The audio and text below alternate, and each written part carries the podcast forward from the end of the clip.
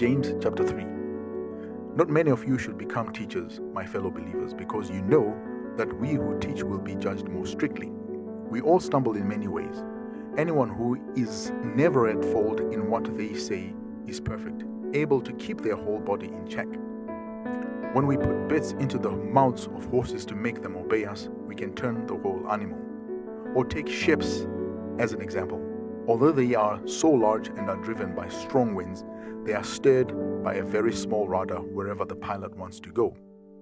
Likewise, the tongue is a small part of the body, but it makes great boast. Consider what a great forest is set on fire by a small spark. The tongue also is a fire, a world of evil among the parts of the body. It corrupts the whole body, sets the whole course of one's life on fire, and is itself set on fire by hell. All kinds of animals, birds, reptiles, and sea creatures are being tamed and have been tamed by mankind, but no human being can tame the tongue. It is a restless evil, full of deadly poison. With the tongue we praise our Lord and Father, and with it we curse human beings who have been made in God's likeness. Out of the same mouth come praise and cursing. My brothers and sisters, this should not be. Can both fresh water and salt water flow from the same spring? My brothers and sisters, can a fig tree bear olives, or a grapevine bear figs? Neither can a salt spring produce fresh water. Who is wise and understanding among you? Let them show it by their good life by deeds done in the humility that comes from wisdom. But if you harbor bitter envy and selfish ambition in your hearts, do not boast about it or deny the truth. Such wisdom does not come down from heaven but is earthly, unspiritual, demonic. For where you have envy and selfish ambition, there you find disorder and every evil practice.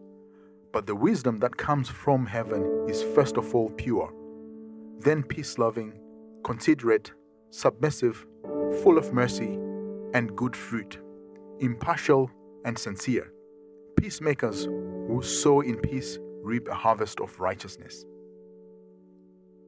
James chapter 4 What causes fights and quarrels among you?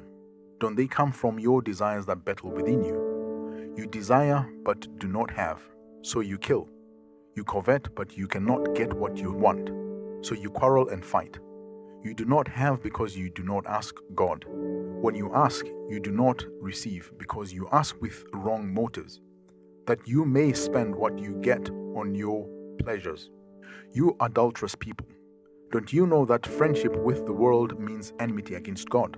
Therefore, anyone who chooses to be a friend of the world becomes an enemy of God. Or do you think scripture says without reason that, the, that he jealously longs for the spirit he has caused to dwell in us, but he gives us more grace? That is why scripture says, God opposes the proud, but shows favor to the humble. Submit yourselves then to God, resist the devil, and he will flee from you. Come near to God, and he will come near to you. Wash your hands, you sinners, and purify your hearts, you double minded. Grieve, mourn, and wail. Change your laughter to mourning and your joy to gloom. Humble yourselves before the Lord, and he will lift you up. Brothers and sisters, do not slander one another. Anyone who speaks against a brother or a sister or judges them speaks against the law and judges it. When you judge the law, you are not keeping it, but sitting in judgment on it. There is only one lawgiver and judge, the one who is able to save and destroy. But you, who are you to judge your neighbor? Now listen, you who say, Today or tomorrow we'll go to this or that city, spend a year there, carry on business, and make money. Why? You do not even know what will happen tomorrow. What is your life? You are a mist that appears for a little while and then vanishes. Instead, you ought to say, if it is the Lord's will, we will live and do this or that. As it is, you boast in your arrogant schemes. All such boasting is evil. If anyone then knows the good they ought to do and doesn't do it, it is sin for them. James chapter 5. Now listen, you rich people. Weep and wail because of the misery that is coming on you Your wealth has rotted, and moths have eaten your clothes. Your gold and silver are corroded. Their corrosion will testify against you and eat your flesh like fire. You have hoarded wealth in the last days. Look, the wages you failed to pay the workers who mowed your fields are crying out against you. The cries of the harvesters have reached the ears of the Lord Almighty. You have lived on earth in luxury and self indulgence. You have fattened yourselves in the day of slaughter. You have condemned and murdered the innocent one who was not opposing you. Be patient then, brothers and sisters, until the Lord's coming. See how the farmer waits for the land to yield its valuable crop, patiently waiting for the autumn and spring rains. You too, be patient and stand firm, because the Lord's coming is near. Don't grumble against one another, brothers and sisters, or you will be judged. The judge is standing at the door. Brothers and sisters, as an example of patience in the face of suffering, take the prophets who spoke in the name of the Lord. As you know, we count as blessed those who have persevered.